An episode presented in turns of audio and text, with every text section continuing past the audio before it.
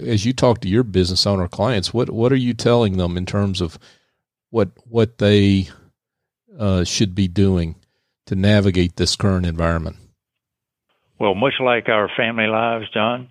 uh, communication is critical, mm. uh, and, and so I would say from from the relationship between a banker and the business owner, communication is the critical part. Whether it's good news or bad news, keeping the banker informed and the banker keeping the business owner informed um, are probably the is the most important part that can be done because if there's no communication, um, nobody knows how to react or what to react when they're presented with a situation. But if there's communication all along and there's a conversation going about the different scenarios, then there can be some planning ahead and some risk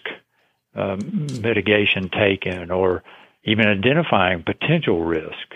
uh, and talking about the cost of that risk mitigation or the cost of not mitigating that risk and having that open dialogue so you can plan ahead. And it may need, it may result in uh, additional credit being extended or it may need, uh, result in maybe there's no need for additional uh, credit to be extended, but instead doing a few things differently with the existing indebtedness. So there, there are a lot of options available when you communicate and kind of lay out different scenarios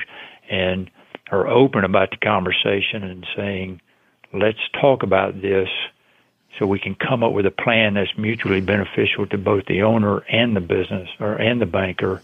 so that we can continue that relationship long past this current crisis.